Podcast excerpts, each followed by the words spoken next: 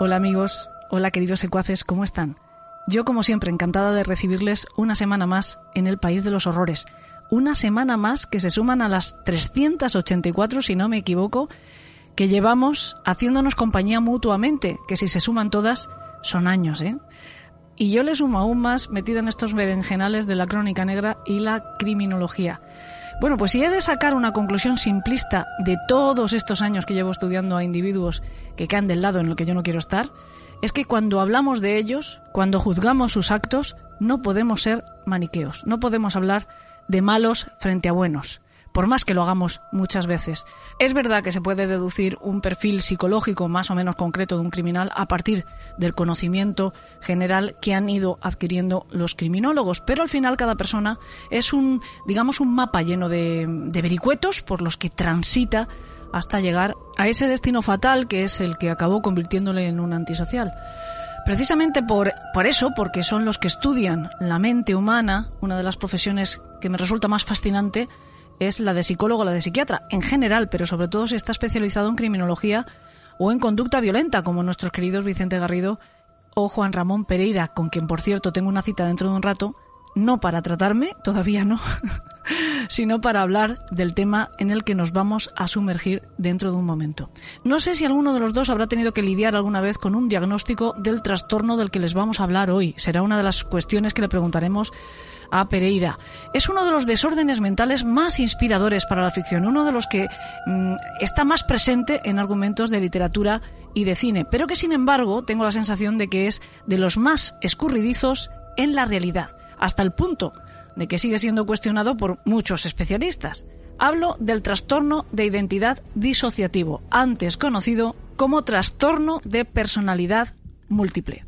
El DSM, que es el manual diagnóstico psiquiátrico más extendido probablemente, lo explica como una disrupción de la identidad caracterizada por dos o más estados distintos de personalidad, que pueden ser descritos en algunas culturas como una experiencia de posesión. Dicho de otra manera, que una persona física desarrolla dos o más personalidades o identidades distintas entre ellas, cada una además con sus propios recuerdos, con sus propias relaciones, actitudes, aptitudes, con sus propios gustos, etcétera, que toman el control de la conducta de esa persona de forma recurrente, de forma habitual. La causa que generalmente se señala para este y para otros trastornos disociativos es que esa persona haya sufrido una situación tan estresante, tan traumática, que ha provocado como respuesta que el organismo disgregue esa experiencia, es decir, que se haga creer a sí mismo que nunca ha ocurrido, o bien provocándose una amnesia, por ejemplo, o bien, o bien recordándose a sí mismo como un testigo del hecho, no como un protagonista, que sería otro ejemplo, o bien creando otra personalidad que sería la que habría sufrido el trauma y liberándose de esta manera por lo tanto, del estigma. Ese sería el trastorno de identidad disociativo. Como ven, es bastante confuso, pero vamos a intentar explicarlo de la mejor manera posible. Clínicamente, este trastorno se caracteriza porque existe una personalidad primaria, digamos la oficial del paciente, por la que le reconoce la sociedad. En mi caso, podríamos decir que esa personalidad sería Elena Merino. Imagínense que además dentro de mí conviven otra serie de identidades surgidas a partir de esa disociación.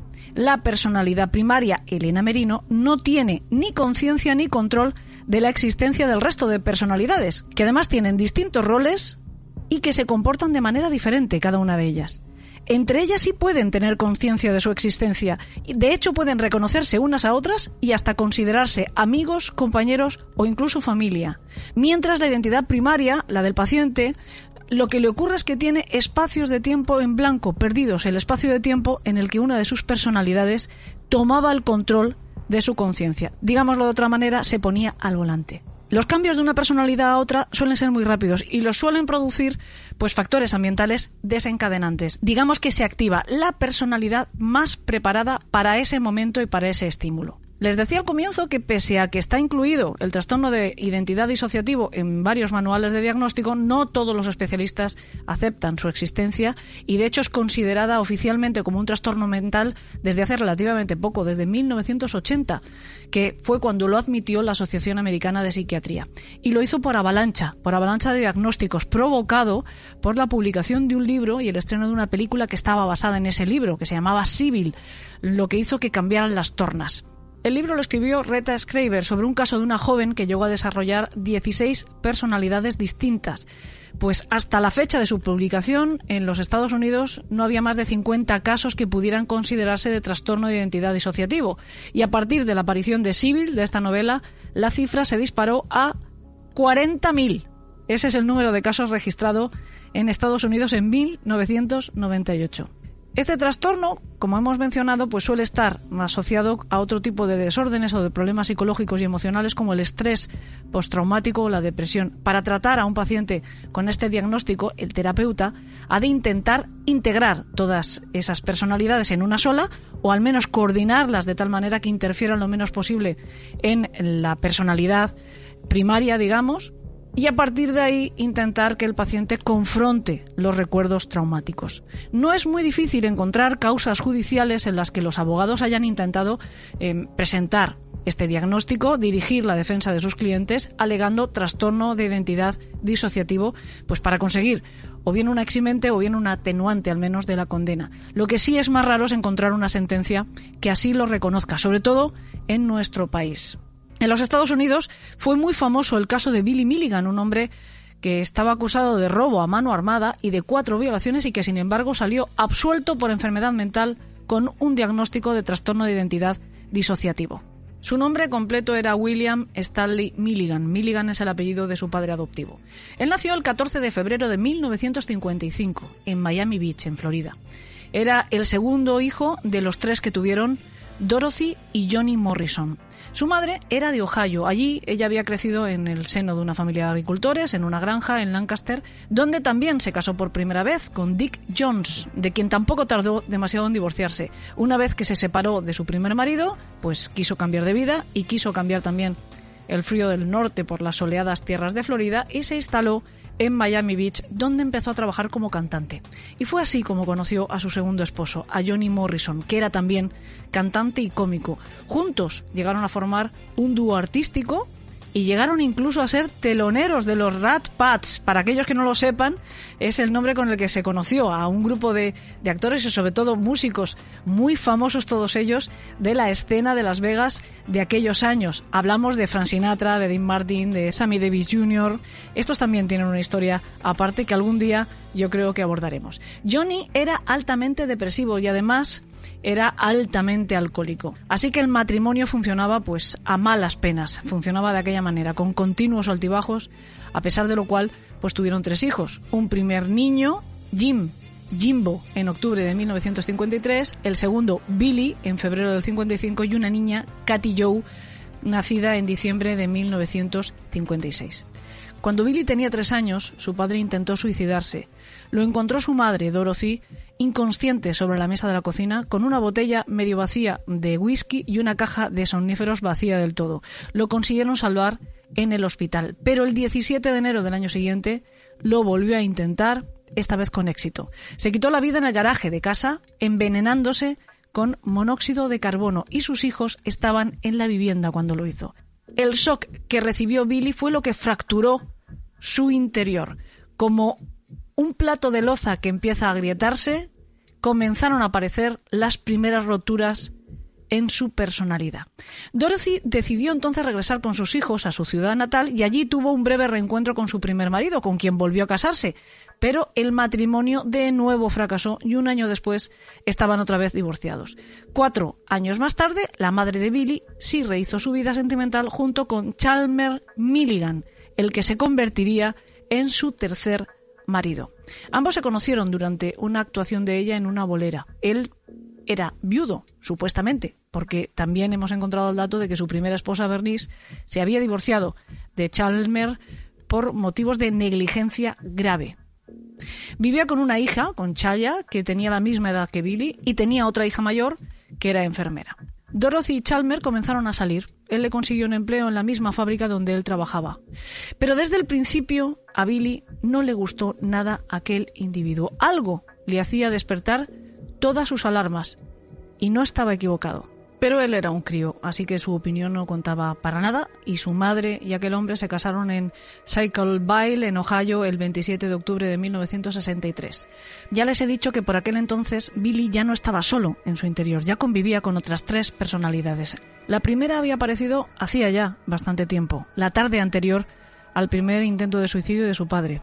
Quedaban unos cuatro meses para que Billy cumpliera los cuatro años y estaba aburrido. Su hermano Jimbo no quería jugar con él, su hermana Katy era demasiado pequeña y su padre estaba leyendo un libro. Así que se fue a su habitación, se sentó en el suelo con sus juguetes, cuando vio a un niño moreno con los ojos oscuros que estaba sentado frente a él. Billy le pasó un camioncito y el niño empezó a jugar deslizándolo de delante hacia atrás. No hablaba, pero bueno, era mejor que estar solo. Dejó de verlo solamente a la hora de irse a dormir. Christine fue la segunda personalidad que entró a compartir el cuerpo de Billy. Su madre, Dorothy, no quería que Billy jugara con su hermana porque era todavía demasiado pequeña y temía que le pudiera hacer daño. Y así fue como surgió Christine. Cuando Katy, la bebé, lloraba, Christine acudía y sabía cómo interpretar lo que la niña necesitaba. Y era tan cuidadosa que Dorothy, la madre, no le prohibía estar con la bebé.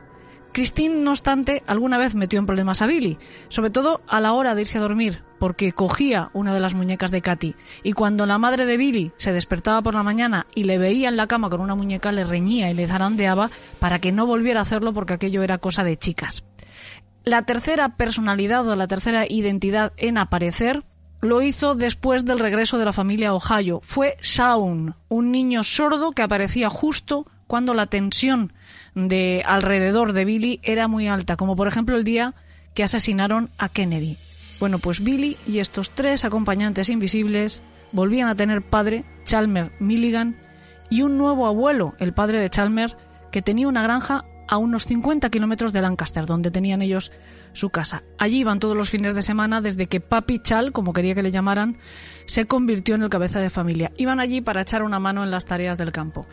Papi Chal también sacó a los tres hermanos de su colegio católico, el San José, y los metió en la escuela pública porque él no era católico, era metodista. Un día Billy, que tendría unos ocho o nueve años, notó que su padrastro no le quitaba los ojos de encima. Le miraba totalmente inexpresivo, pero no dejaba de hacerlo. Le estaba mirando constantemente. Esto le estaba haciendo sentir realmente incómodo. De hecho, empezaba a sentirse incluso asustado, tanto que prefirió salir de casa e irse a jugar con el perro pero su padrastro seguía mirándolo a través de la ventana del baño. Todo el día, de la mañana a la noche, sintió que su padrastro tenía sus ojos clavados en él. Al día siguiente, durante el desayuno, Papi Chal anunció que Billy y él iban a ir esa misma mañana a la granja del abuelo los dos solos. A Billy se le heló la sangre. Durante todo el viaje no cruzaron una sola palabra. Cuando llegaron, Chalmer metió el coche en el garaje, guarecido por lo tanto de la vista de cualquiera que pudiera estar accidentalmente por allí, que ya de por sí era un lugar elegidamente solitario, y ocurrió por primera vez. Chal abusó brutalmente de Billy y, por supuesto, lo amenazó de muerte si decía algo. Fue a partir de entonces cuando la mente de Billy se rompió por completo, se convirtió en un verdadero puzzle. Surgieron hasta 24 personalidades distintas. Estos abusos sexuales y también palizas y amenazas e insultos, etcétera, continuaron hasta que Billy se fue de casa. Hay episodios realmente espantosos. Por ejemplo, en cierta ocasión, su padrastro lo sacó fuera de casa y lo llevó hasta un árbol que había a cierta distancia y entonces le obligó a cavar una tumba poco profunda. Lo violó y le advirtió que si contaba algo, le iba a enterrar en esa misma tumba vivo. Para demostrarle que hablaba en serio, lo hizo. Le dejó una pipa metida en la boca para que pudiera tomar aire. Billy, la identidad primaria, rara vez estaba presente. Era una de sus personalidades, llamada Dani, quien recibía los abusos. Otras nacieron para defenderle, otras nacieron para vengarle.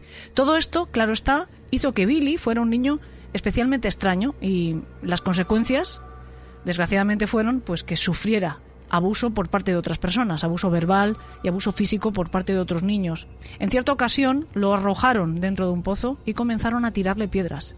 Y en ese momento Billy disoció y surgió Reigen Badaskovinich, otro de sus alter egos. Reigen era el guardián del odio. Su nombre provenía de la palabra rage, rabia. Según aseguraba Billy, cuando estaba dominado por esa personalidad, era yugoslavo, hablaba con un fuerte acento eslavo y era capaz de hablar y escribir en serbio.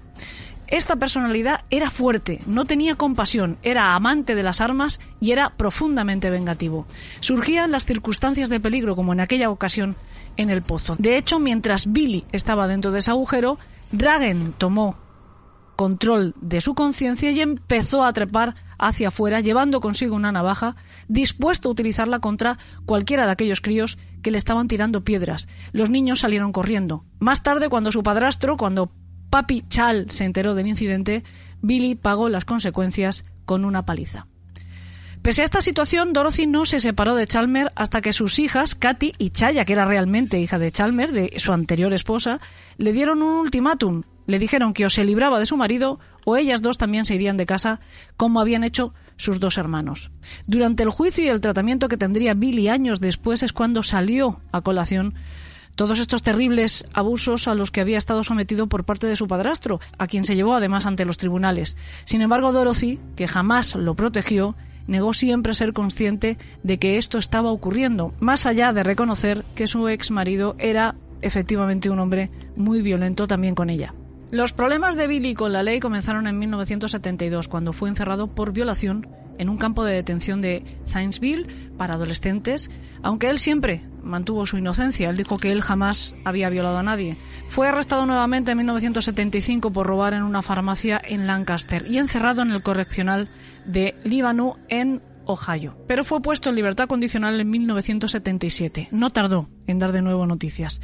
A mediados de octubre de ese mismo año, Carrie Dreyer, de 25 años, una estudiante de optometría, fue secuestrada en su propio coche por un tipo que la obligó a conducir hasta una zona despoblada. Allí la violaron y además le robaron el dinero y las tarjetas de crédito. Carrie declaró que su asaltante llevaba guantes y que también estaba armado con un pequeño revólver, que llevaba la cara al descubierto y que le llamó la atención que movía los ojos de un lado a otro nerviosamente. Lucía además un poblado y muy cuidado bigotón.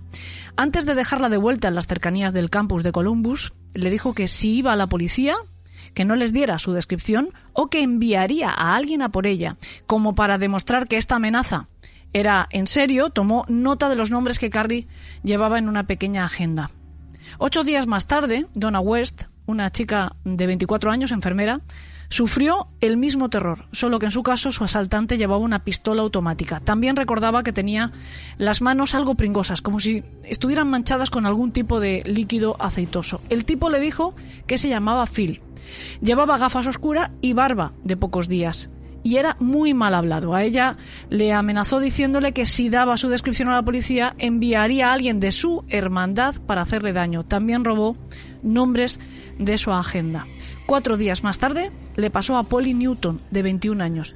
A Polly la secuestraron en la puerta de su apartamento en el campus, justo cuando estaba aparcando. Un tipo se metió en el coche y la obligó a conducir hasta una zona descampada. Allí la violó y luego le ordenó que regresaran al campus. Le hizo cobrar tres cheques, pero finalmente no se llevó su dinero. Aquel individuo le dijo que era meteorólogo, pero también le dijo que tenía una segunda identidad como un hombre de negocios que conducía un Maserati. Para la policía ni para nadie tenía mucho sentido que hubiera tres violadores distintos actuando al mismo tiempo en apenas dos semanas en el campus o cerca del campus de Columbus. Pero cuando las víctimas describieron el comportamiento que tenía cada uno de sus agresores, pues no había nada que ver entre ninguno de los tres. Una decía que su asaltante tenía acento extranjero, la otra que pese a todo aquel hombre era extremadamente amable y la tercera aseguraba que el comportamiento era muy infantil, como si fuera una niña de tres años. Así que la policía comenzó a tratar los casos como si fueran tres casos distintos, asignándolos a equipos distintos, de hecho, incluso a cuerpos policiales distintos. El primero era el único que estaba dentro de la jurisdicción de la policía del campus. Pero también se dio la consigna de que mantuvieran una comunicación constante entre cada uno de los grupos de investigación. En el coche de la tercera víctima se obtuvo un buen número de huellas. También se consiguieron recuperar algunos casquillos en el lugar donde había sido violada porque su asaltante se había entretenido disparando contra unos botellines de cerveza que habían acabado en el río con una 9 milímetros. Al día siguiente en la comisaría coincidieron dos de estas víctimas, Polly y Donna, la tercera y la segunda víctima. Ambas estaban allí para revisar las típicas carpetas de fotografías de los delincuentes sexuales fichados en el área de Columbus. Donna lo encontró enseguida. Vio una foto en un expediente de hacía tres años de un hombre bastante bien parecido, con bigote, que estaba identificado en aquella ficha como William Milligan. La detective que estaba al frente de la investigación de la violación de Polly, de la tercera víctima, deslizó aquella fotografía entre las páginas del siguiente álbum que tenía que mirar Polly. Fue a Milligan al único que señaló como un posible agresor, aunque no estaba 100% segura. Esa seguridad la dieron definitivamente las huellas dactilares recogidas en su coche, que horas más tarde, sin ningún género de dudas, fueron identificadas como las de Milligan. Así que a las nueve de la noche, un equipo de fuerzas especiales de la policía, más cada uno de los agentes y detectives asignados a cada uno de estos casos de los diferentes cuerpos policiales, estaban en la puerta del apartamento de Billy Milligan. Uno de ellos, uno de los agentes, se hizo pasar por repartidor de Domino's Pizza, llamó a la puerta y esperó. Después de unos minutos, un joven abrió la puerta. El supuesto repartidor de pizzas, el agente encubierto, le dijo que tenía un pedido realizado desde esa dirección por Billy Milligan. El chico puso cara de despistado y dijo, mm, no, Billy no está en casa. ¿No eres tú? No, yo no soy Billy. Y Billy no está en casa. Entonces el agente sacó su arma, lo encañonó y le dijo, deja de disimular, sabemos que eres tú. Vuelve al interior de la casa. El chico parecía sincero en su cara de sorpresa, en su cara de no entender absolutamente nada. No tardaron mucho, eh, con una simple ojeada a la casa, en encontrar una pistola automática, una Smith Wesson de 9 milímetros. También encontraron, por encima de una de las estanterías, tarjetas de crédito de las víctimas y otras pertenencias. Billy Milligan pintaba y lo hacía muy bien. De hecho, la mancha aceitosa que Donna recordaba en las manos de su asaltante posiblemente fuera de aguarrás. Cuando los detectives que estaban observando los cuadros que decoraban la casa felicitaron a Billy por su capacidad artística, felicitaron al chico al que estaban deteniendo por su habilidad artística, volvió a insistir en que él no era Billy y que de hecho él no había pintado aquellos cuadros. Entonces señalaron la firma y dijeron, aquí se lee claramente que pone Milligan, y el chico dijo, ya, es que yo no soy Billy Milligan. Bueno, finalmente se lo llevaron de allí a comisaría, lo pusieron a disposición judicial y el juez decretó prisión provisional para él en la penitenciaría estatal de Ohio. Pronto se dieron cuenta que aquel comportamiento errático era constante en Billy Milligan, que se comportaba de una forma muy extraña. De hecho, cambiaba radicalmente, cambiaba de golpe esa forma de comportarse. Podía hacerlo de una, de una manera muy extrema, además. Pasaba de la absoluta pasividad a la absoluta chulería, del mutismo a la locuacidad y lo hacía además sin previo aviso. Cambiaba de acento, cambiaba hasta la mano que utilizaba para escribir. Por último, incluso cambiaba el nombre con el que se identificaba en cada momento, así que sus abogados pronto solicitaron una evaluación psiquiátrica. El primero que lo examinó fue el doctor Willis Driscoll, quien diagnosticó esquizofrenia severa. Esta enfermedad se confunde muy habitualmente con la que finalmente dictaminaría la psicóloga Dorothy Turner, un trastorno de identidad disociativo que entonces se llamaba trastorno de personalidad múltiple.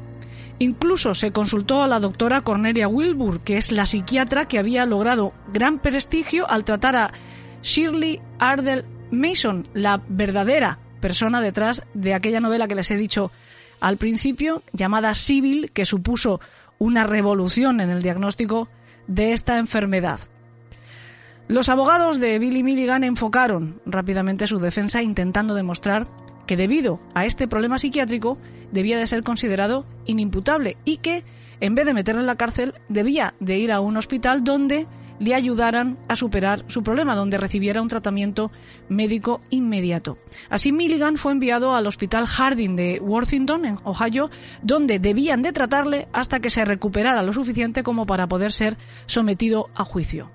Allí trataron de fusionar las diez primeras personalidades que Billy había manifestado, que habían salido a la luz, cada una distinta de la anterior, cada una con sus propios recuerdos, con sus gustos, con sus aficiones, con sus habilidades, incluso con conocimientos diferentes los unos de los otros. Cada una afloraba además según las circunstancias en las que se encontrara Milligan en cada momento. Esas personalidades eran el propio Billy, que tenía entonces 26 años, que era la personalidad original, la personalidad primaria o núcleo, que permanecía ausente muchas veces y que en una de sus declaraciones llegó a decir creí que estaba muerto y luego desperté y me encontré en la cárcel. El siguiente, ya lo hemos conocido antes, es Reigen Badaskovinich, de 23 años, al que conocían como el guardián del odio, que se definía a sí mismo como un comunista ateo yugoslavo que hablaba inglés, pero con un fuerte acento eslavo. Leía, escribía y hablaba serbio. Era un entendido en armas y un experto en karate que había aprendido en el ejército. Era una personalidad bastante violenta, con conducta a veces criminal, extraordinariamente fuerte, lo que conseguía controlando la adrenalina del cuerpo, y era el protector de la familia, tanto de la interna de todas las personalidades que vivían dentro de Billy, como de la externa. Sobre todo se preocupaba por las mujeres y por los niños, por protegerles a ellos, porque estuvieran a salvo. Tomaba la conciencia de Billy cuando notaba que había una situación de peligro, como durante, por ejemplo, su estancia en prisión, donde llegó a asociarse con otros criminales. En cuanto a su propio físico, se percibía en el momento en el que estaba Reagan al frente de la conciencia, se percibía a sí mismo como daltónico, corpulento, de unos 95 kilos, con unos brazos muy musculosos, moreno y con un bigote largo y caído. Su cociente intelectual en esos momentos era de unos 120, más o menos. Admitió ser quien había cometido los robos, pero sin embargo no sabía nada de las violaciones. La tercera de las personalidades de Billy era Arthur, un inglés con un muy marcado acento británico, muy correcto y muy educado, de unos 22 años. Él era el racional, sabía de medicina, sabía de física y de química, que, según decía, había aprendido por sus propios medios. Era el intelectual, aunque no quiso someterse a las pruebas para determinar su cociente intelectual. Utilizaba gafas. También solía poner las manos en forma de pirámide a la hora de hablar, el gesto este como también muy relacionado con la intelectualidad. Leía y escribía en árabe con fluidez. Igual que Reagan, era ateo declarado, pero en su caso era conservador y capitalista. Fue la primera identidad en tomar conciencia de las demás y de hecho era también quien tomaba el control del sistema. Era él quien elegía cuál de ellos, cuál de las identidades se ponía al frente. La siguiente identidad en aflorar fue Allen, de 18 años, un tipo que creía profundamente en el carpe diem. Era el persuasivo, el manipulador, y por eso era el que más trataba con la gente de fuera de la cabeza de Billy. En cuanto a sus creencias religiosas, este, Allen, era agnóstico. Le gustaba tocar la batería y le gustaba pintar retratos. Era el único diestro, todos los demás eran zurdos, y el único fumador. En cuanto a su aspecto, era tan alto más o menos como Billy, pero algo más delgado. Se peinaba con la raya a la derecha. Sacó un cociente intelectual de entre 105 y 130. Explicó a su terapeuta que todas las identidades respondían al nombre de Billy para guardar el secreto de su existencia y también que Billy estaba dormido desde hacía mucho tiempo. Después estaba Tommy, de 16 años. A este era fácil confundirlo con Allen. Era bastante beligerante, era un tipo antisocial, con una personalidad más esquizoide que todos los demás. También se le conocía como el escapista porque sabía soltarse amarraduras. Tocaba el saxofón, pintaba paisajes y entendía de electrónica. En cuanto a su aspecto era rubio oscuro y tenía los ojos de color ámbar.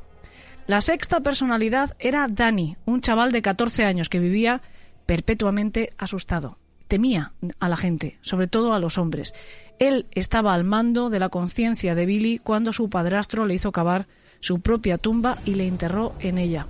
De hecho, Danny tenía fobia a la tierra también. Era la explicación que daba para solo pintar naturalezas muertas. Tenía el pelo largo hasta los hombros, era rubio, con los ojos azules y en un chico de talla pequeña, de talla menuda. Entonces, ¿qué sucedió exactamente el día en que la policía entró en tu casa? No sé qué pasó cuando ellos entraron en el apartamento y me arrestaron. ¿Y qué te hizo decir que había una bomba? Yo no dije que había una bomba. Le dijiste a la gente que volaríais por los aires. Bueno, Tommy siempre dice, no toquéis mis cosas o volarán por los aires. Tommy, ¿y por qué dice eso?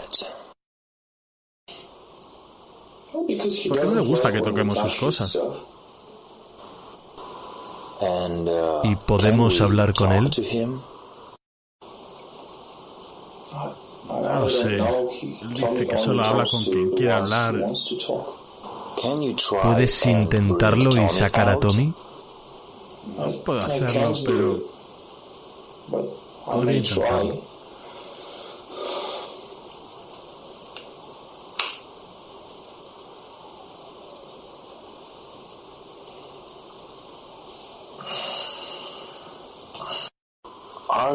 ¿Eres Tommy?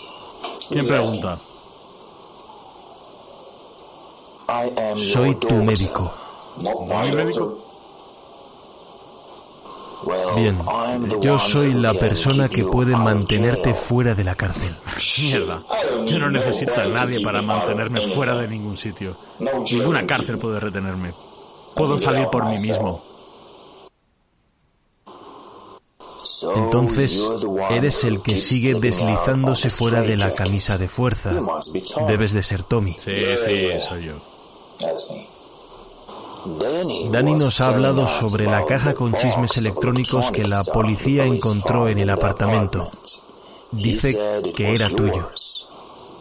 Siempre ha tenido la boca muy grande. Entonces, ¿por qué fabricaste una bomba falsa? No era una bomba falsa. ¿Qué puedo hacer si los policías lerdos no entienden que es una caja negra cuando ven una? ¿Qué quieres decir? ¿Qué quiero decir? Exactamente lo que he dicho. Era una caja negra. Estaba experimentando con ella. Eso era. Yo uní dos cilindros con cinta roja y ellos pensaron que era una jodida bomba. Le dijiste a Danny que podía explotar. Oh, mierda, yo siempre le digo esas cosas a los niños. No quiero que ellos toquen mis cosas. ¿Dónde aprendiste electrónica, Tommy? Yo mismo, libros. ¿Y las cosas de escapismo? También me interesa eso. Alguien podría necesitarlo, soltarse de las cuerdas cuando uno de nosotros estaba atado en el baño. ¿Son las pistolas tuyas también? No, Reagan es el único que tiene permiso para manejar armas. ¿Permiso? ¿Quién le da permiso? Bueno, depende de dónde estemos y... Escucha, no es cosa mía hablar de esto. Pregúntales a Allen o a Arthur. eh, me voy. Espera, espera.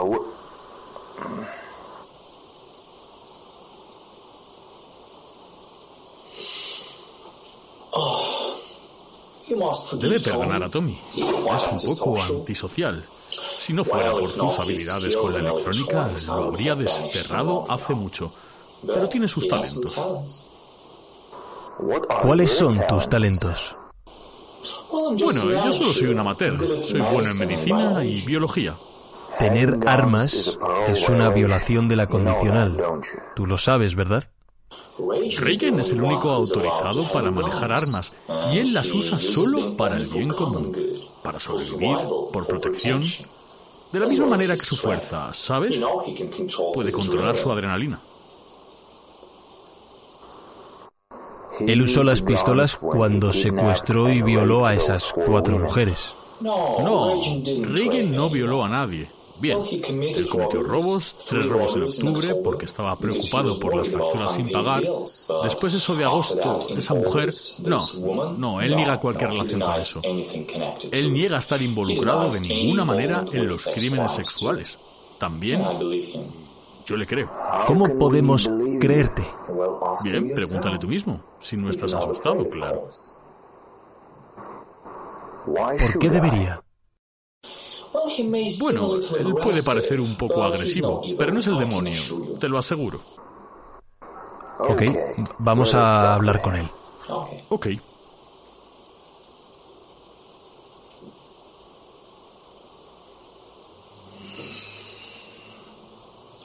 Primero de todo, cuando Dani habló sobre el secreto, yo estaba en contra.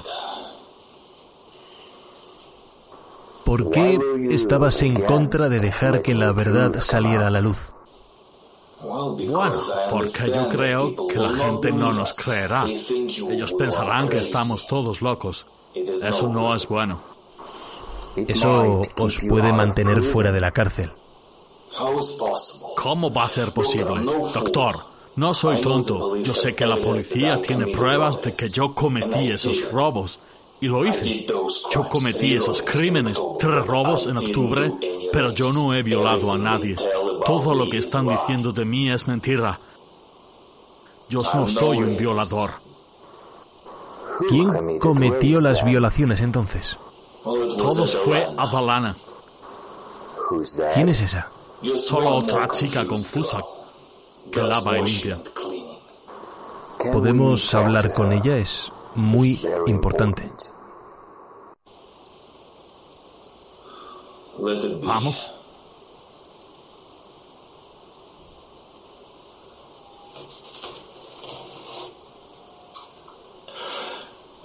Tuve hablar.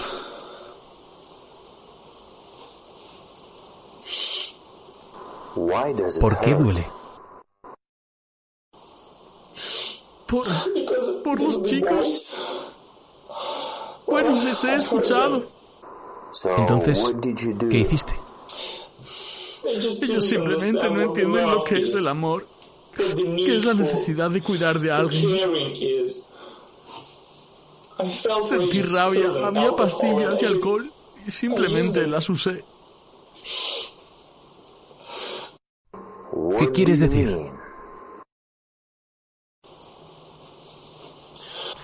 Yo solo quería que la rabia desapareciera por unos breves momentos. Lo hice.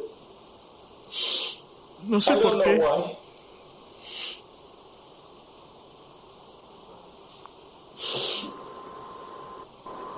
Entonces, admites que cometiste las violaciones. Es duro hablar de esto, pero sí lo hice. Yo las violé. Lo siento. ¿Qué más puedo decir? Yo solo quería un poco de amor. Bien, sería de gran ayuda poder hablar ahora con Billy. Son Reagan y Arthur quienes deciden. Me voy.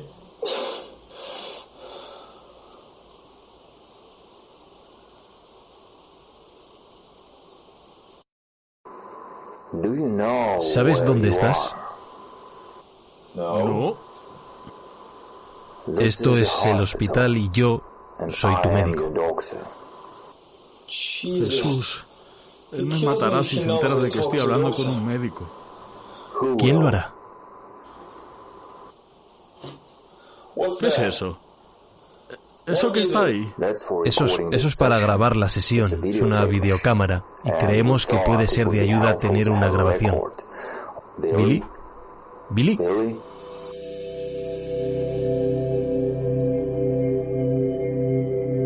Mientras Milligan estuvo interno en el Athens Lunatic Asylum bajo la supervisión del Dr. Kaul, parece que disfrutó de muchos privilegios, de demasiados privilegios, muchos más que otros internos de la institución, que por otra parte tampoco albergaba delincuentes con cargos tan graves como los de Billy. De hecho, él disfrutaba de un régimen de semi-libertad y le estaba permitido incluso salir por su cuenta a la ciudad.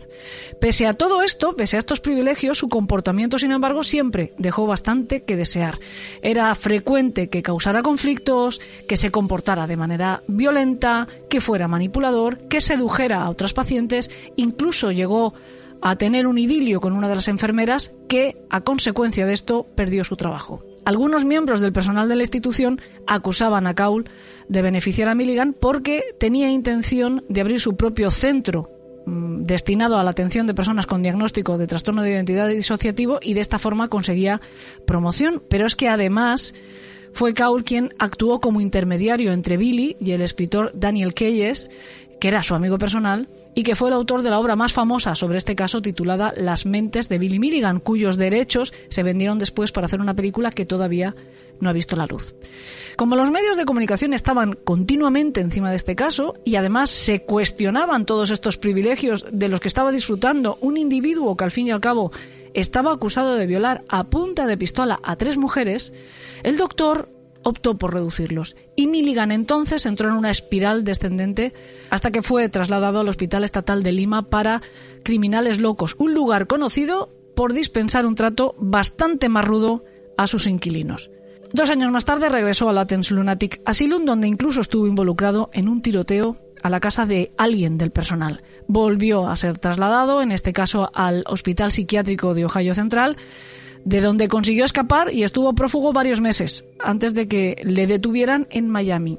Por fin fue liberado en 1988 y dado de alta definitivamente del sistema de salud mental de Ohio y de los tribunales el 1 de agosto de 1991. Parece ser que cinco años más tarde se mudó a California donde montó su propia productora, Stormy Life Productions, es decir, Producciones Vida Tormentosa. Estarán de acuerdo conmigo que el nombre le va que ni pintado. La montó con la intención de llevar a la gran pantalla su propia historia. De hecho, contactó con el director James Cameron para que la dirigiera y terminó por demandarle. El guion, que está basado en el libro de Keyes, lleva dando tumbos por las mesas de los grandes directores de las grandes productoras de Hollywood varias décadas. Recientemente parece que se ha anunciado que se va a retomar el proyecto después de que Leonardo DiCaprio se haya involucrado como productor y también como protagonista. Se cree que Billy Milligan Regresó antes de morir Ohio, donde falleció de cáncer en una residencia de ancianos en diciembre de 2014. Pues como ven, el caso es sorprendente, incluso diríamos que increíble. De por sí, el trastorno de identidad disociativo lo es, pero también parece que es muy complicado fingir sin que te pillen hasta 24 personalidades. Billy Milligan consiguió su diagnóstico y de hecho consiguió ser declarado inimputable. Pero actualmente muchos se cuestionan si no fue simplemente más listo que el sistema y consiguió engañarle.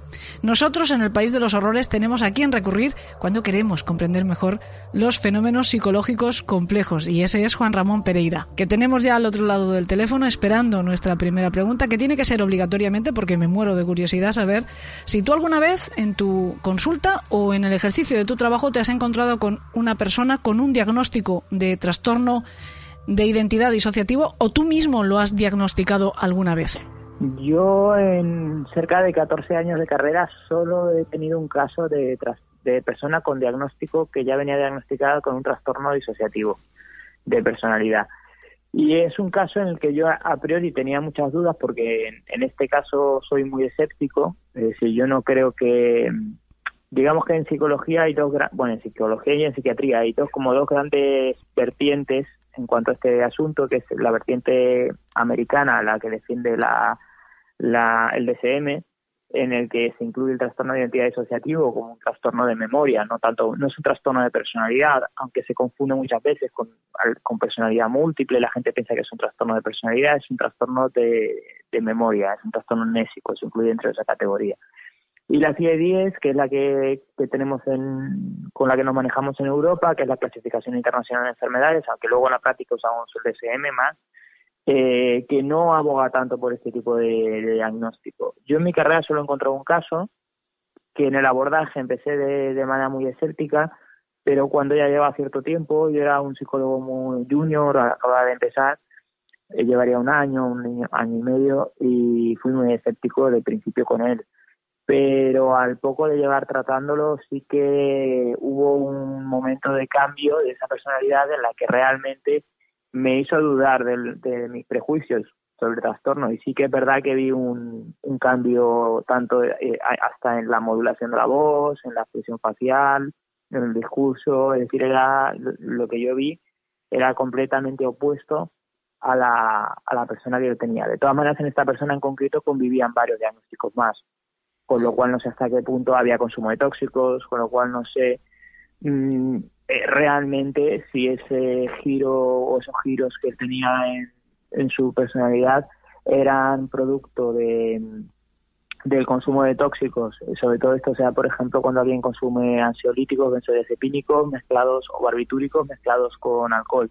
Se producen episodios de disociación donde la persona tiene una conducta eh, prácticamente como un zombie en la que llega a hacer cosas eh, y al día siguiente no las recuerda, ¿no? Lo típico que cuando uno se emborracha mucho y al día siguiente le dicen, pero ¿no te acuerdas que estuviste hablando con Pepito y Manolito de esto y de esto y de lo otro?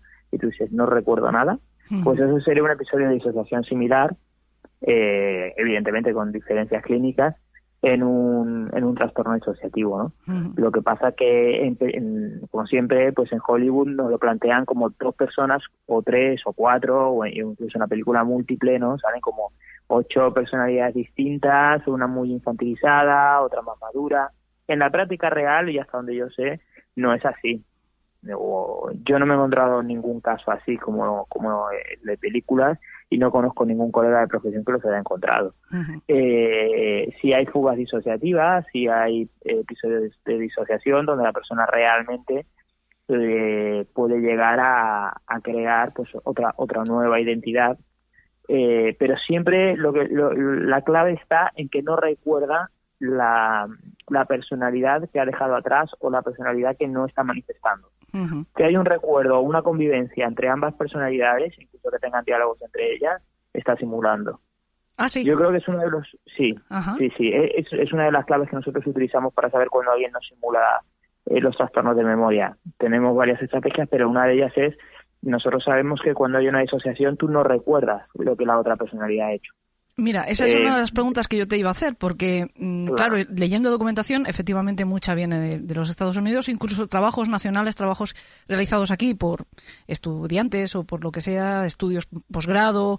Se, se utiliza muchísima bibliografía norteamericana, yo creo que porque siempre normalmente son los que más eh, mm. facundos son, ¿no? Los que más producción tienen en este tipo de, de trabajos, ¿no? Y claro, muchos de ellos cuentan que la, la, la, que realmente está disociada de las demás es la principal, ¿no? El, la, la, identidad que, que, corresponde además socialmente eh, y legalmente al individuo. Esa es la que no se entera, digamos, la que pierde por completo el, el, control de sí mismo, pero que el resto de personalidades, que hay quien habla de que se pueden tener hasta 100, 100 personalidades.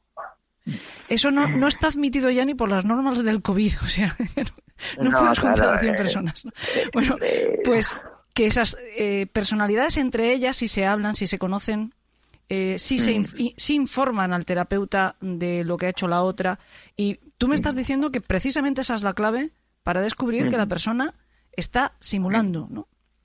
Sí, desde luego, desde luego, América evidentemente tiene una, una producción científica más profusa que otros países, eh, Estados Unidos, me refiero, no a América, América mucho más, Estados Unidos, pero eso no quiere decir mejor. Es decir, eh, en Europa tenemos investigaciones muy, muy buenas y sí que es verdad que ellos tienen en el ranking de Shanghái las mejores universidades porque tienen los mejores profesionales, también porque no los roban a los, a los europeos. Seguramente porque tienen eh, más dinero también, ¿no? O por lo menos que invierten más. Funcionan como los equipos de fútbol, ¿no? Tú tienes un investigador muy bueno en España y llega a Stanford y, se lo lleva, ¿no? Pero sí es verdad que cuando hablamos de trastorno de, identidad, o sea, el trastorno, lo que se llama trastorno de, personalidad múltiple, y ahora ya no es así, si es trastorno disociativo, eh, realmente no es así. Es decir, lo, lo, que la realidad es más prosaica, siempre.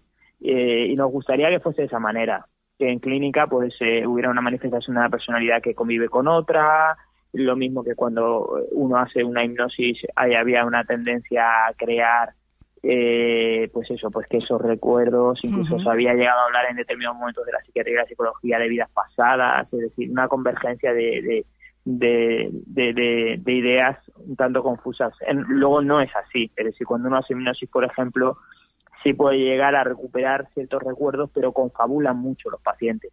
Es decir, hay ausencias de memoria entre dos episodios que recuerdan muy bien y lo que hace su mente es crear quizás mm, una, una realidad que ellos asumen como real, pero que está basada en, en, en, una estructura mental que ellos han, han organizado. Pasa mucho con los trastornos límites que o, bien sobredimensionan maltratos o bien confabulan sobre abusos. De tal manera que uno tiende a pensar que hay más prevalencia de abusos sexuales en los límites, pero a menudo vemos que no es tan así, que hay mucha confabulación y que hay mucha sobredimensión de episodios eh, eh, difíciles en la infancia que lo llevan al punto del abuso o el maltrato. ¿no? Eso no quiere decir que una persona límite no haya podido pasar por episodios de maltrato, desde luego, pero que sí hay una tendencia en gran parte de los límites a sobredimensionar episodios de, de maltrato o de episodios de, en la infancia eh, y a confabular. Lo que pasa es que ellos son víctimas de sí mismos.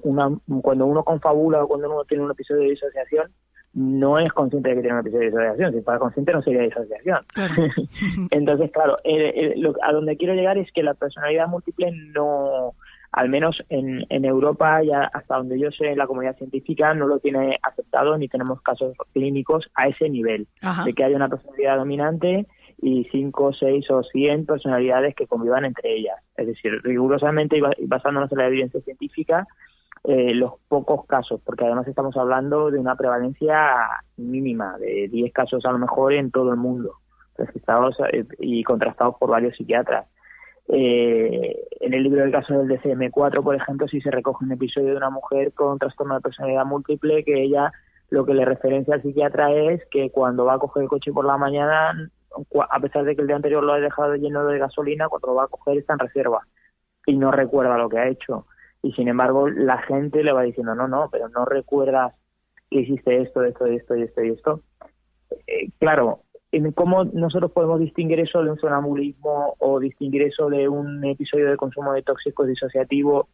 Hay que descartar organicidad, hay que descartar muchos diagnósticos que pueden dar lugar a ese tipo de conductas, porque una cosa es tener un episodio de disociación en el que uno se comporte de una manera casi eh, mecánica, instrumental, de una doble personalidad. En una doble personalidad tú ya estás hablando no que la persona haga actividades rutinarias o mantenga una conversación rutinaria sobre el clima o salga de casa y entre, Estás hablando de que la persona ha creado todo un repertorio de conducta. Es otra persona. Sí, sí, con recuerdos, con gustos. Y una cosa que me llamaba mucho la atención es que incluso con conocimientos. En el caso que hemos visto hoy de Billy Milligan, eh, que entiendo además que, que tú también tienes dudas sobre él por lo que estás comentándome. Y yo también, que ahora te plantearé dónde encuentro yo algún punto débil en esta historia, ¿no? Pero eh, hablaban de que algunas de esas personalidades hablaba idiomas completamente distintos al suyo natal, porque él era norteamericano, por lo tanto su idioma, eh, su lengua vernácula era el, el inglés y sin embargo una de sus personalidades hablaba serbio. Yo no he encontrado documentación donde diga si alguien llamó a un serbio de verdad para, ver si no estaba mm, inventándoselo, pero también que leía y escribía árabe con fluidez otra de las personalidades. De nuevo tampoco sé si se hace una comprobación, pero sí, por supuesto, se dice que esos conocimientos no son conocimientos que llegan como, no sé, mm, mm, por ciencia innata, ¿no? Sino que la, la, persona ha tenido que estudiar esos conocimientos. Y en el caso de Milligan, por ejemplo, también otra de ellas tocaba la armónica, mm, varios de ellos pintaban. Es cierto que él tenía una habilidad especial eh, como artista, pero tocaba varios instrumentos, distintas personalidades. Todo esto es muy llamativo desde fuera. En realidad, en realidad yo no lo veo tanto como distintas personalidades como la manifestación de una personalidad de base en esferas distintas. Es decir, eh, yo ahí lo vería no tanto como una disociación en el que realmente aparezca otra personalidad. Eh, es decir, cuando, cuando una persona tiene un episodio de disociación, su personalidad eh, auténtica se desdobla y uno lo que encuentra es inflexiones de la voz, cambios, verbal, infantilismo, pero realmente de base, de estructura, quizás cambien eh, estructuras de pensamiento, pero no habla otro idioma, ni sabe eh, otro, otros conocimientos, ni, eso tiene que haber sido alimentado de una manera consciente y duradera en el tiempo. Y para que eso ocurra, eh, me cuesta creer que haya sido en, episodios disociativos. Tienen que haber sido episodios disociativos, para aprender otro idioma, episodios disociativos de días y horas. Eso, exacto. Requiere estudio y además hablar un idioma como el árabe, que tampoco es una cosa sencilla. A mí, me, suena más a una a una personalidad, a un trastorno de personalidad mixto, donde esa persona tenga una personalidad mm, de base por un lado y luego haya ido cultivando distintas eh, distintos intereses eh, individuales y se manifieste de manera muy extrema, de una manera distinta en un contexto que en otro, como el psicópata, que tiene una teatralidad que le lleva, a lo mejor tú lo ves en una fiesta y parece eh, que es millonario y luego lo ves eh, en otro entorno y parece completamente distinto. No es que tenga doble personalidad, es que está llevando a cabo una teatralidad.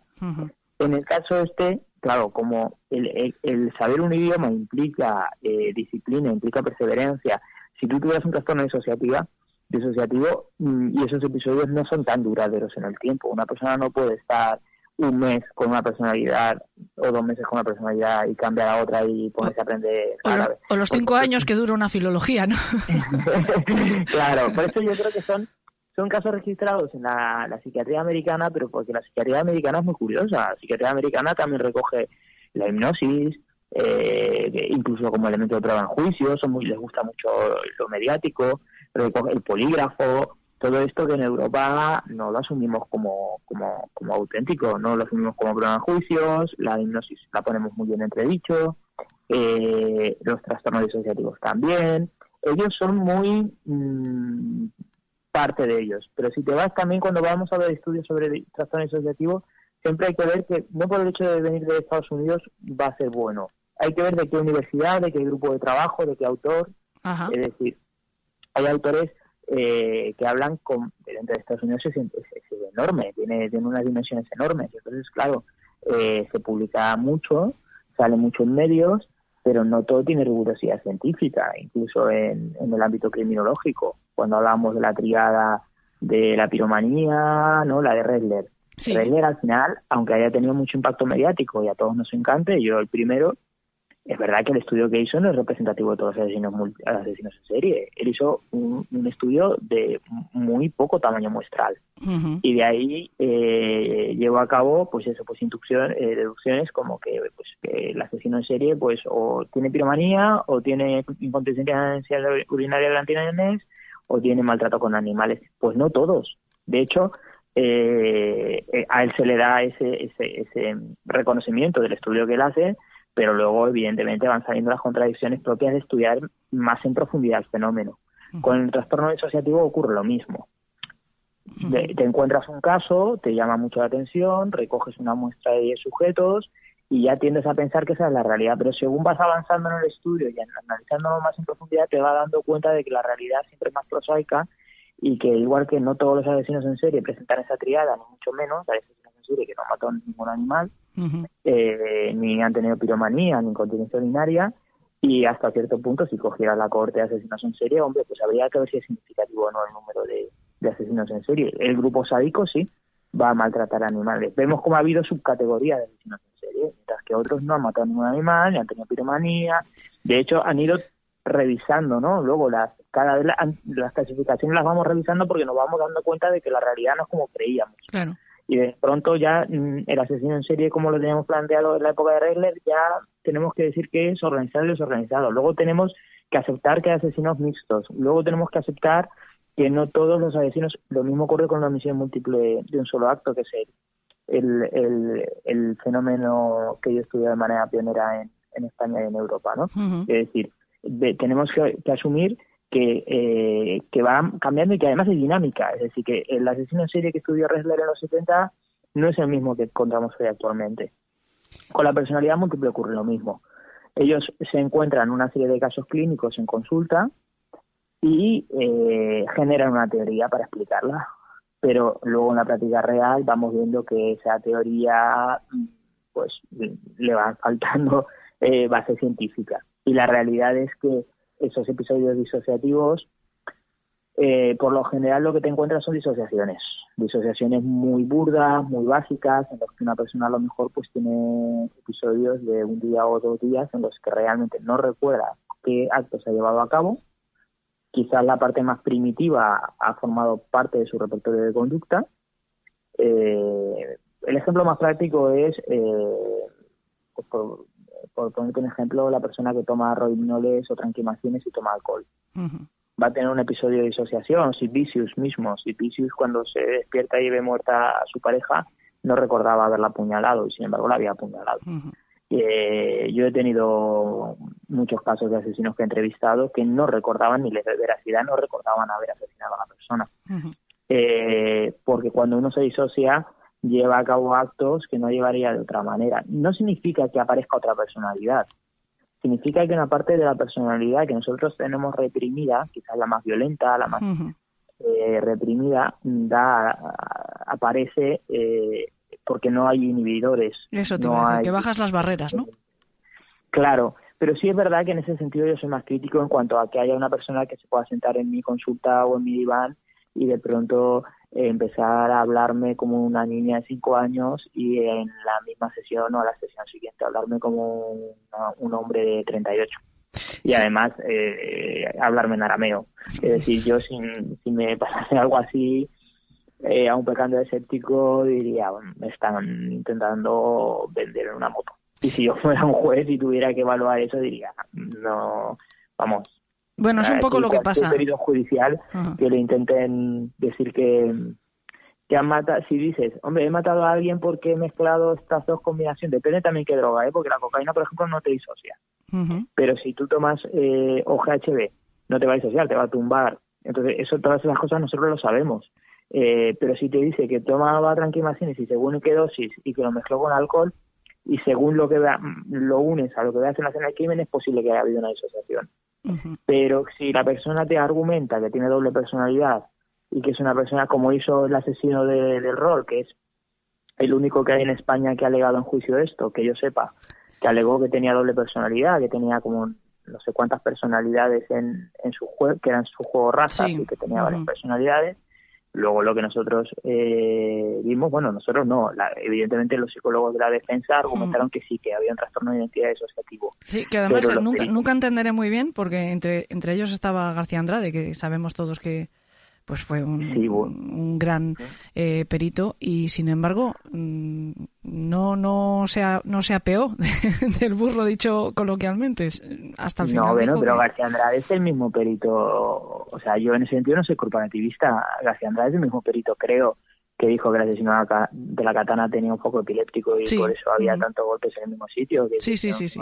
tiene algunas antológicas sí eh, claro, eh, eso, o sea, son eh, no dejamos de hablar de peritos de parte, que al final están de alguna manera, mm, cuando a ti te llaman para peritar una parte, evidentemente mm, tú asumes una defensa, formas parte de la defensa, nadie te va a pagar para que digas que eres un psicópata. Claro. Es decir, te van a decir, oye, a mí lo que me pasó es un episodio de disociación. Entonces, cuando hay un perito, y esto los jueces lo saben de sobra, entonces, por eso existen las clínicas forenses en juzgados, para decir, bueno, pues no, este es esto, mm.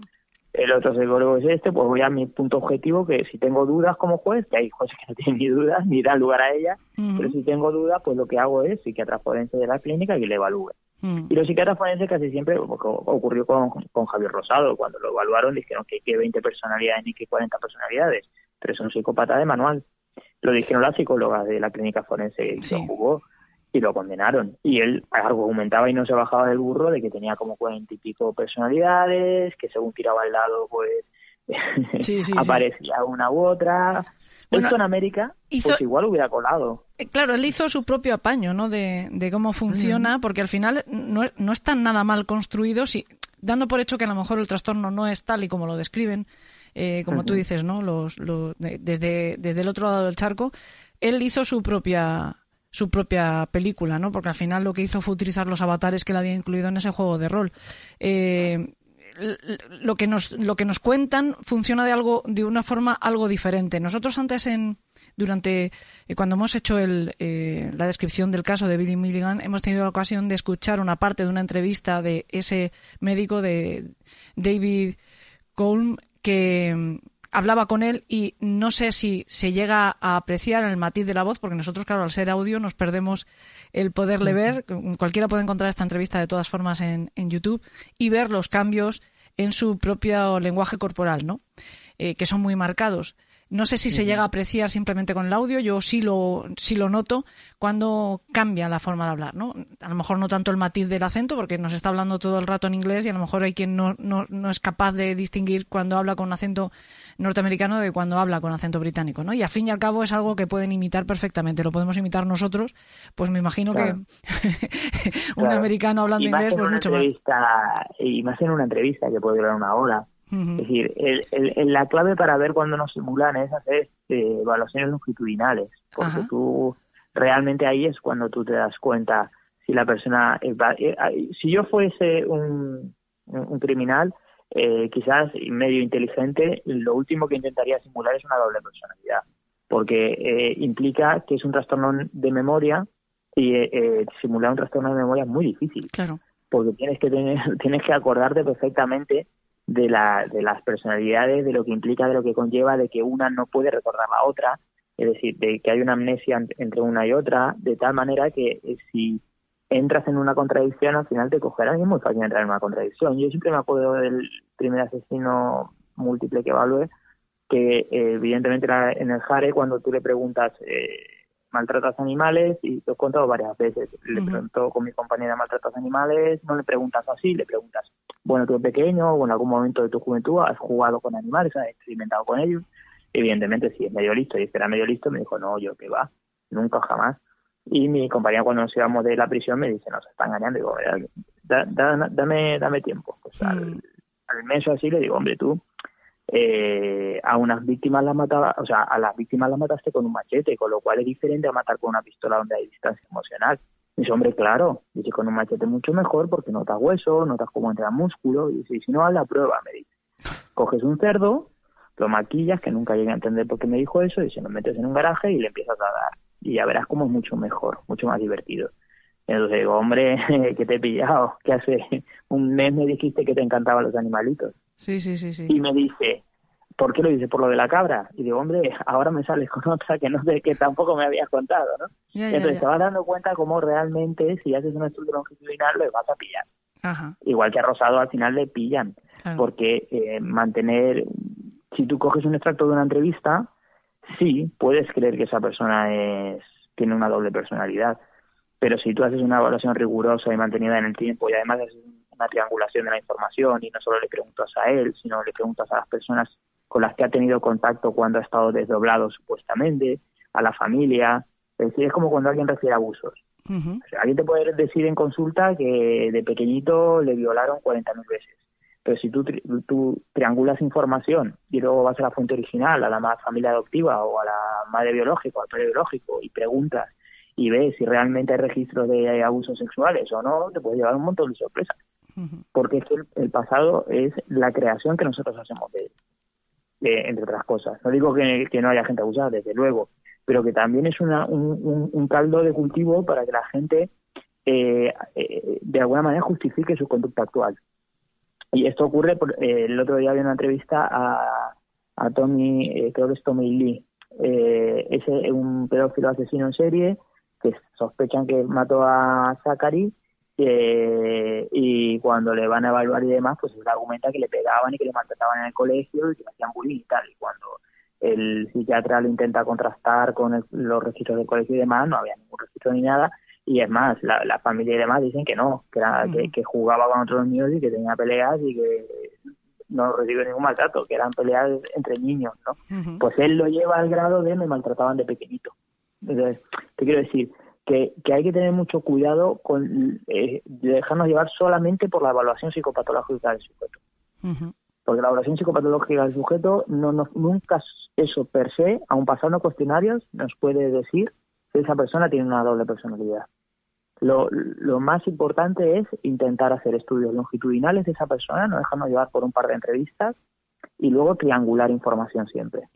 Porque yo puedo decir que tengo doble personalidad, incluso currármelo mucho y hablar en arameo, eh, y luego resulta que te triangulan información y me dicen, no, no, pero si aquí se pasaba por la facultad y estudiaba arameo y súper bien y no sé cuánto, y era la misma persona que en teoría la personalidad dominante. Entonces dices tú, ah, no, entonces son representaciones, es la misma personalidad que representa tres escenarios distintos. Entonces ya no sería un trastorno de, identidad múltiple, ya sería mm, más cercano quizás a un psicópata integrado que proyecta, quién sabe por qué, tres, o a un narcisista, o a un histriónico, un trastorno de personalidad mixto, que un trastorno nésico. Un trastorno nésico implica que la persona que existen, no digo que no existan, pero implica que la persona tenga una alteración en su memoria y un cambio radical en, sus, en todos sus patrones de personalidad. Por ejemplo, una persona que es eh, tranquila, con autocontrol y demás, y tiene un accidente mm, de coche, se frontaliza y de pronto le cambia el temperamento, se hipersexualiza, es mucho más violento y demás. no hay una doble personalidad, simplemente había una personalidad premórbida y una personalidad actual. En ese caso son la misma persona físicamente, pero su personalidad no tiene nada que ver. Una persona que toma tóxicos, le ocurre lo mismo que en un accidente de tráfico, lo que ocurre es que esa frontalización, por así decirlo, luego es, luego, es recuperable, no es irreversible como un accidente, que aunque hay tratamiento rehabilitador, la persona nunca vuelve a ser el mismo. Con las drogas disociativas ocurre que te disocias un fin de semana, tres horas, cuatro, y luego quizás vuelvas a, a tu personalidad original, ¿no?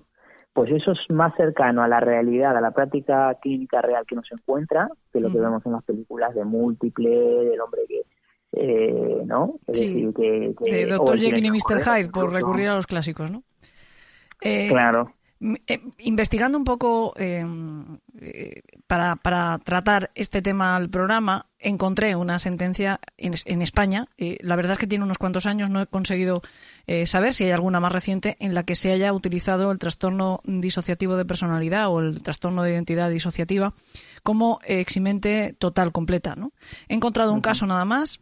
Yo, yo creo que se ajusta perfectamente a lo que tú nos estás contando porque era una era un caso de homicidio de un bebé recién nacido que aparece en un contenedor muerto. Cuando se hace una investigación se encuentra a la madre, se le hace todo tipo de, revisión médica que demuestra que efectivamente es una mujer que acaba de parir, eh, se hace la prueba de ADN eh, entre ella y el niño y efectivamente es su madre, y sin embargo ella niega completamente y constantemente que haya estado siquiera embarazada. Porque tiene, según eh, los forenses, ese trastorno disociativo en el que eh, eh, hay un lapso de, memoria brutal, un lapso, pues eso, de nueve meses, nada más y nada menos.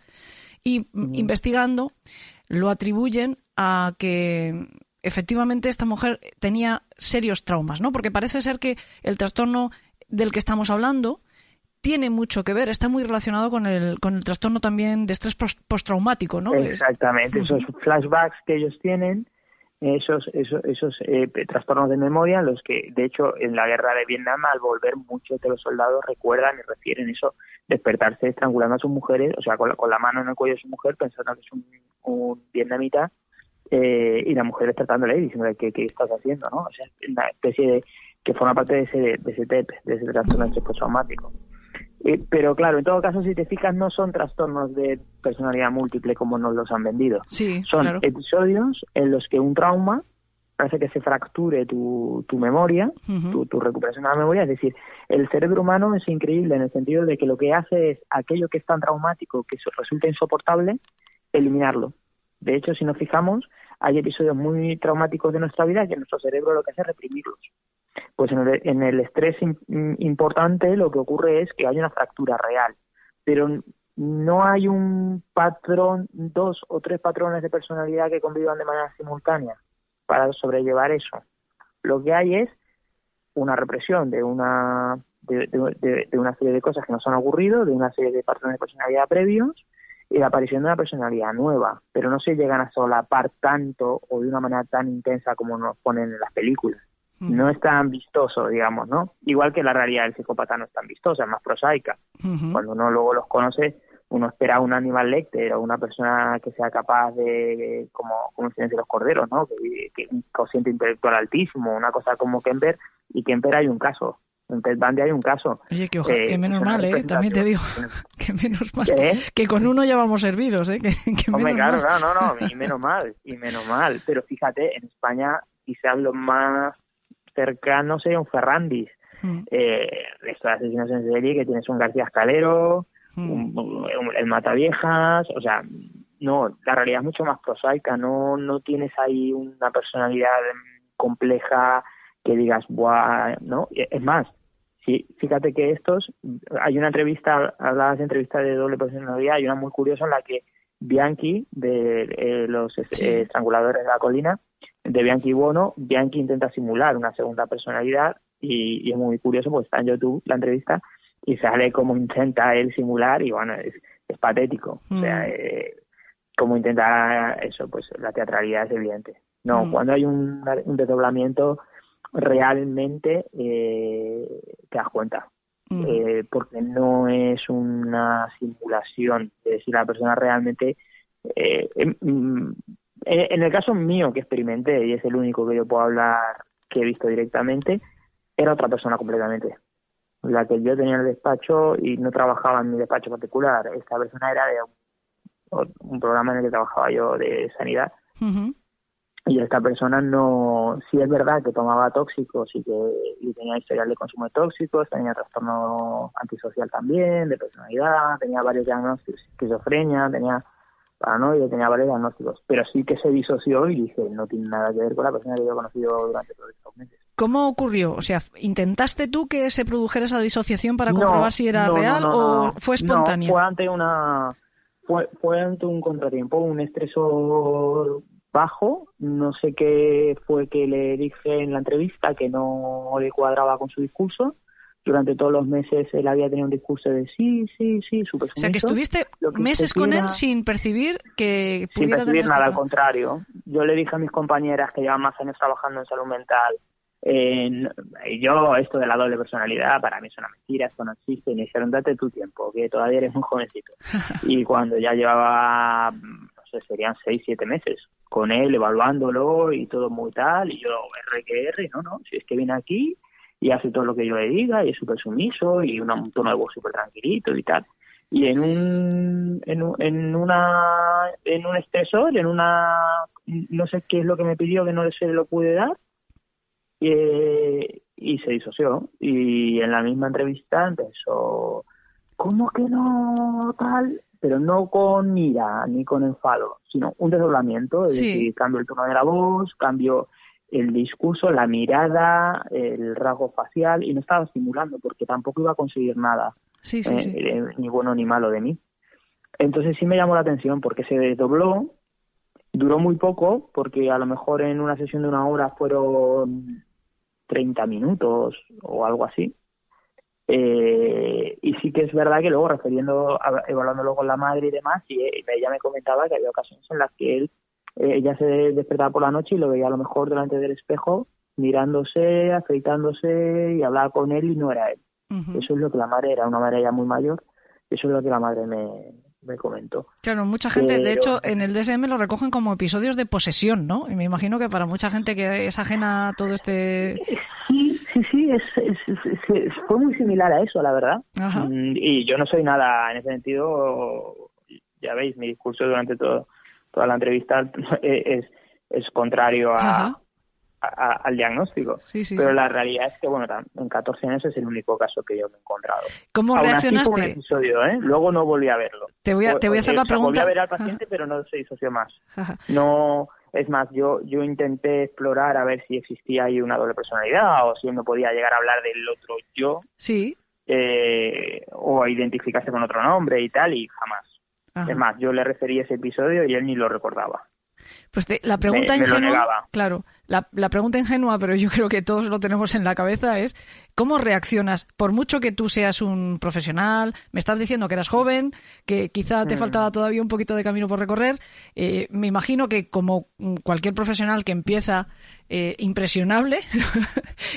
¿Cómo, mm, reaccionas tú? Quiero decirte, ¿cómo el, psicólogo Pereira, de repente, ante un paciente, le muestra un fenómeno en el que a priori ni siquiera crees? ¿Cómo, reaccionas? No, eh, en ese caso yo, yo claro, me, me quedé pues impactado. Es decir, lo que haces es pues, eh, seguir manteniendo la entrevista, seguir tu, tu plan de vuelo y, y acabarla. Es decir, escucharle, mantener la calma y aprender. Y entonces luego a partir de ahí, eh, como en todo en esta vida, por ensayo y error acabas aprendiendo. De todas maneras, claro, no es como no, no es muy frecuente, tampoco es algo sobre lo que puedas aprender mucho. Porque si se me diese ahora otro episodio de disociación, tampoco tengo muy claro cómo abordarlo. Porque, hombre, si es una disociación por tóxico, sí, está claro. Si es una disociación por trauma, también. Pero una disociación como aquella en la que realmente la persona no venía intoxicada porque se le hacían controles y tal, no sabe muy bien cómo, cómo abordarlo, ¿eh? porque no es, no, no, tú no vas preparado para que se te desdoble la personalidad. Es decir, tú un desdoblamiento de personalidad te, puedo, te, puedes estar años con el paciente y no desdoblarse nunca, o puede o puede desdoblarse. Si se desdobla muy frecuentemente, algo está simulando. Claro. Eh, es decir, lo normal es que eh, me ocurra como a mí, que estuve con este paciente casi un año y medio y se me desdobló en una ocasión 20 minutos. Sí. Eso es lo normal. Es verdad que también se confunde. Te iba a decir que es fácil confundirlo a lo mejor con, con otros otros diagnósticos. Yo he estado viendo que eh, se confunde fácilmente con la esquizofrenia. No sé si es así, no sé si se, tiene algo que ver. La esquizofrenia se puede manifestar de una manera parecida a esta. Mm, en principio no. Yo llevo trabajando en esquizofrenia mucho tiempo y no tiene no tiene relación con trastorno de, identidad disociativo. Lo, quizás lo confundan por, por algún episodio en el que, hombre, evidentemente la personalidad premórbida de un esquizofrénico no tiene nada que ver con la del, del paranoide cuando ya tiene un brote y debuta en la enfermedad. Hay un cambio radical de la enfermedad. Pero el esquizofrénico no tiene, no tiene distinto patrones de conducta a ese nivel de desdoblamiento. Ten, en cuenta que la esquizofrenia, a pesar de que el término viene del griego mente dividida, eh, no se refiere a que se divida personalidad. Lo que se, lo que se divide de alguna manera es la realidad que ellos perciben y, la que nosotros tenemos eh, en realidad compartida. Con lo cual el esquizofrénico eh, no tiene una personalidad mm, al final poco estructurada, según también cuando debute, es decir, no se puede generalizar un debut de una esquizofrenia con nueve añitos, es lo mismo que una persona que te debute con treinta y pico o con cuarenta años en una esquizofrenia. Eh, un bipolar, pues también podrías decir, joder, parece que tiene doble personalidad, porque cuando está en fase maníaca se come el mundo cuando está triste ve, se quiere morir. eh, claro, pero eh, al final son términos que usa el, el, el, pues eso, pues el aficionado de la materia que dice mm. doble personalidad. No, no es que tenga dos personalidades, es que tiene otro trastorno que le lleva a comportarse de manera distinta según los neurotransmisores cómo estén funcionando en su cerebro. Cuando hablan de doble personalidad se refieren a una persona que tiene tres o cuatro personalidades, además muchas veces opuestas, que conviven en sí mismo psiquiátricamente es muy controvertido. Mm. Esa es la realidad. Yo soy más de creer que hay episodios disociativos que dobles personalidades o triples o múltiples. De hecho, cuando vi la película de múltiple, la vi con una amiga psicóloga y, dijimos que no tiene nada que ver con la realidad. O sea, como película para estar entretenido está bien, pero no tiene nada que ver con la realidad.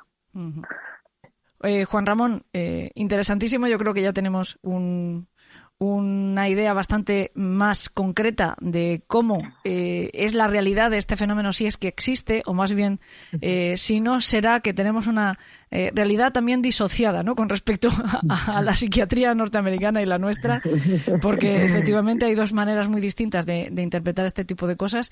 Creo que, mm, no, iba a decir, tal vez allí los criminales lo tienen más fácil o más difícil, porque en simular todo este fenómeno ya es complejo, ¿eh?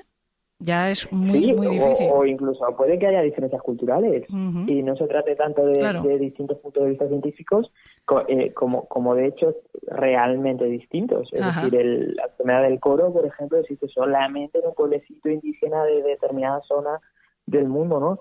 Eh, en, a lo mejor el, asesino en serie sádico tipo Ted Bundy, pues hombre, en Europa es súper poco prevalente.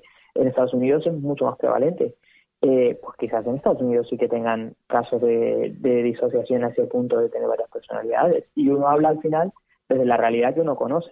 Igual si me voy a Estados Unidos a vivir cinco años, me hacen la entrevista y te, y te, todo lo contrario. y que el polígrafo tiene que ser tenido en cuenta en Europa porque es súper fiable quién sabe, ¿no? Sí, tienes toda razón. Que al final eh, siempre se nos olvida que, que esto, es que es, es, difícil entenderlo, ¿eh? Pero esto, el, el, crimen también es una cosa cultural, ¿no? Lo veíamos hace un par de semanas con Carlos, ese reto que, Carlos Orrillo, digo, nuestro antropólogo y sexólogo, ese reto que yo le lancé a él, que también te lanzo a ti, y es yo quiero un careo entre ambos porque creo que es perfectamente complementaria la, la, visión, el análisis que se puede hacer desde la psicología forense y el análisis que también nos aportaba Carlos, más antropológico, más cultural, ¿no? Al final, tal vez ahí podamos, eh, no sé si completar el mapa, porque creo que es algo, es misión imposible, completar el mapa del crimen, intentar entender la mente humana. También lo decía yo en la presentación del, del programa, que, que por más que hay un esfuerzo necesario necesario y ojalá hubiera más esfuerzo económico por conseguirlo, por hacer un análisis de, de, toda la fenomenología criminal y tratar de hacer clasificaciones y poner etiquetas para que nos ayude en la prevención, que nos ayude en la lucha contra el crimen, eh, es imposible. Eh, porque al final el, el, crimen es una cosa de individuos y el individuo es completamente distinto al de al lado, por más que tenga puntos en común, ¿no? Ah, por eso somos individuos, si no, no lo seríamos. En fin, Juan Ramón, de todas maneras, bueno, pues gran labor la que hacéis vosotros y gran aprovechamiento que sacamos nosotros del trabajo que habéis hecho vosotros. Así que muchísimas gracias como siempre. Muchísimas gracias a ti, Elena. Un saludo. Un saludo. Hola, Ana. Oye, Elena, contigo quería hablar. Sí, ¿qué he hecho? No, no, tú nada. El, el, tal Salva la Roca que está haciendo amenazas mm, por tu programa. Ah, por Salva, ya. Por las llamadas anónimas del Vengador Malva Justiciero. La verdad es que se notaba la legua que era él, ¿eh? Es que se, se, ha picado, porque como él es el que habla de cine en el programa, él es nuestro octavo pasajero, y tú hiciste esa sección tan maravillosa hablando de Nosferatu, digamos que ha visto peligrar su hegemonía en este terreno y bueno, pues ha intentado resolverlo de la peor manera posible. Pues mira, podemos resolverlo con un duelo. ¡Ah! ¡Un combate! Por ver quién eh, consigue el título de especialista en cine del país de los horrores. Mm. Me gusta, me gusta. Sí, claro. Mm, pues ponte a entrenar. Yo voy a organizar las apuestas. Por cierto, Ana, que tengo una cosa muy chula que anunciarte. No me digas, ¿y qué es? Bueno, tú y yo siempre nos estamos llevando cuando hay una peli o una serie de esas que nos gustan a nosotras, de esas que dan mucho a pechusque. Pues está a punto de estrenarse una de las buenas buenas. Sí, ¿cuál es? Empezaré diciéndote que está dirigida nada más y nada menos que por Alex de la Iglesia. Ah, o sea que además es una serie de autor. Eso es. De autor compartido con otras glorias como El Día de la Bestia, Balada Triste de Trompeta, Las Brujas de Zugarramurdi, así que cabe esperar, o al menos yo lo espero, que además de Apechusque, pues sea una serie, que no te he dicho que es una serie, serie un poco gamberra y desde luego bastante irreverente. Bueno, a ver, a ver, ¿de qué va? Cuéntame. Pues mira, el protagonista es el padre Vergara, que es un cura exorcista que además es ex boxeador y ex convicto. Date cuenta la combinación, el cóctel. Y es tan conflictivo que el Vaticano lo ha mandado a una parroquia de un pueblo perdido de España para quitárselo de en medio donde se ubica más o menos el lugar en el que Cristo perdió la sandalia, vamos. Exacto, justo ahí, a la derecha un poquito. el caso es que en el pueblo empiezan a ocurrir una serie de fenómenos paranormales que parecen estar relacionados con este cura y que van a investigar Paco, que es el alcalde, y Elena, mi tocaya, que es la veterinaria. Nos falta Europa al mus. Pues mira, hablando de mus, los amarracos sí los tienen, porque descubrirán que el cura tiene una misteriosa moneda antigua escondida que resulta que es una de las 30 monedas de plata por las que Judas traicionó a Jesús y que, por supuesto, tienen alguna clase de poder que podrá dominar quien las posea. Jolín, el argumento lo tiene todo. Fenómenos paranormales, investigación, conspiración, objetos de poder. Sí, sí, no le falta de nada. La estrenaron como proyección especial fuera de competición en la Bienal de Venecia y aquí, en el último Sitges. Pero tú y yo y el resto de los secuaces la vamos a poder ver a partir del domingo, pasado mañana. El día 29 de noviembre la estrenan en la plataforma HBO. ¡Qué bien! No hay que esperar mucho porque me estás abriendo el apetito. Pues para que salives aún más te diré que está protagonizada por Edward Fernández, Miguel Ángel Silvestre, Megan Montaner, Macarena Gómez, Pepón Nieto, Manolo Solo o Carmen Machi, entre otros. pues menudo plantel. ¿Y cómo se llama la serie? Ah, es verdad, no te lo he dicho. Se llama 30 monedas. 30 monedas. Eso es, a partir del domingo que viene, 29 de noviembre, en la plataforma HBO 30 monedas, que es el último trabajo de Alex de la Iglesia. La lucha entre el bien y el mal. Ahora voy a deciros dónde se encuentra el mal. Objetos que hayan hecho daño a Cristo. Las 30 monedas de Judas. Quien reúna las 30 monedas tendrá en su poder un arma más poderosa que el mismo arca de la alianza. El sufrimiento de Dios. La más poderosa de las energías. ¿Qué está pasando en el pueblo? Oiga. ¿Qué está pasando de qué? Cosas extrañas. Muertes. Desapariciones. No tienen ni idea de dónde se están metiendo. Le han encontrado. ¿Qué es lo que buscan? Vienen con alegría, señor. Esto no ha terminado aquí. Lo van a hacer otra vez. Quieren la moneda. Quieren enloquecernos. La gente está asustada. Va a ser hoy, esta noche. Van a hacer lo que sea para recuperarla. ¿Dónde está? Esto no me gusta nada. Esto es un sin Dios. En cuanto la tengan, se irán. Si ya como la saco del infierno, es porque no debería estar ahí. ¿Qué está pasando, padre? Pase lo que pase, veas lo que veas, niégalo.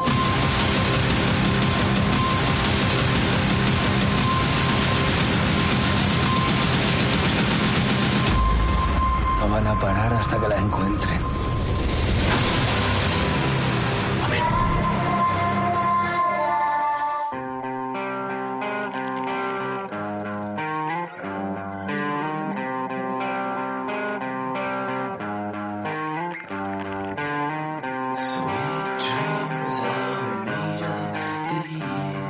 Creo adivinar lo que va a hacer Ana el próximo domingo, pasado mañana, que es exactamente lo mismo que voy a hacer yo y espero que sea lo que hagan muchos de ustedes, y sentarnos delante de la tele para ver el estreno de esta super serie en HBO de 30 monedas de Alex de la Iglesia. Para terminar con el asunto de las personalidades múltiples y casi casi con el programa de hoy, les voy a contar una última curiosidad. Hablando de ficción, hablando de series, de películas, de novelas, seguro que todos ustedes conocen el extraño caso del Dr. Jekyll y Mr. Hyde de Robert Louis Stevenson, probablemente la historia más famosa basada en el fenómeno o en el trastorno del que les hemos hablado hoy.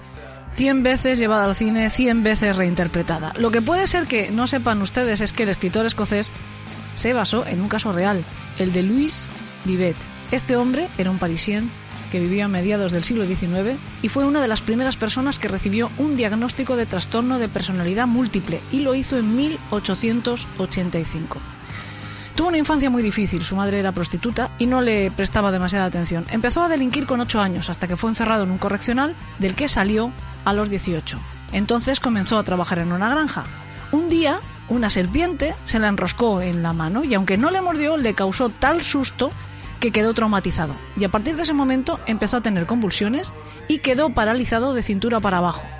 Por más que le miraban, le examinaban los médicos, sus piernas y su columna estaban bien, así que no le pasaba nada físico que le impidiera caminar, era psicosomático, pero el caso es que Luis quedó postrado en una silla de ruedas. Se colocó a trabajar entonces en una sastrería, mientras estuvo en esa situación, pero de repente, un año y medio después, un día cualquiera, se levantó y comenzó a caminar y la recuperación de sus habilidades motoras vino acompañada por un cambio absolutamente radical en su personalidad. Mientras había estado paralizado, Vivet era un hombre bastante amable, era un hombre tímido, reservado, intelectual, muy manso, pero sin embargo, conforme comenzó a caminar de nuevo, se convirtió en un verdadero arrogante, un chulo y un tipo soez. Además, no sabía dónde estaba, no reconocía a nadie de su alrededor y tampoco recordaba nada de lo que había hecho durante todo ese tiempo. Al final acabó convirtiéndose en una especie de conejillo de indias sobre el que los médicos experimentaron para tratar de comprender qué era lo que le estaba ocurriendo. Como les decimos, es uno de los primeros casos diagnosticado de trastorno de identidad disociativa y también es el último que les vamos a contar hoy. Pero no se preocupen que no queda nada de tiempo para que volvamos a escucharnos. Mientras, ya saben que pueden acceder a nuestros programas para mecenas dándole al botón azul de apoyo que encontrarán en esos contenidos exclusivos. Solo les va a costar un euro y medio al mes y podrán darse de baja cuando lo deseen. Si ya son nuestros mecenas, lo que tengo que hacer es darles las gracias de todo corazón, como siempre. La semana que viene publicaremos el capítulo 7 de la serie Dalia Negra. Pero también volvemos en abierto, que hacemos doblete, así que les espero a todos ustedes, a todos, ¿eh? Gracias, como siempre, a Juan Ramón Pereira y, por supuesto, a los chicos de Yes Cast. Nos escuchamos enseguida. Hasta entonces, que tengan dulces sueños.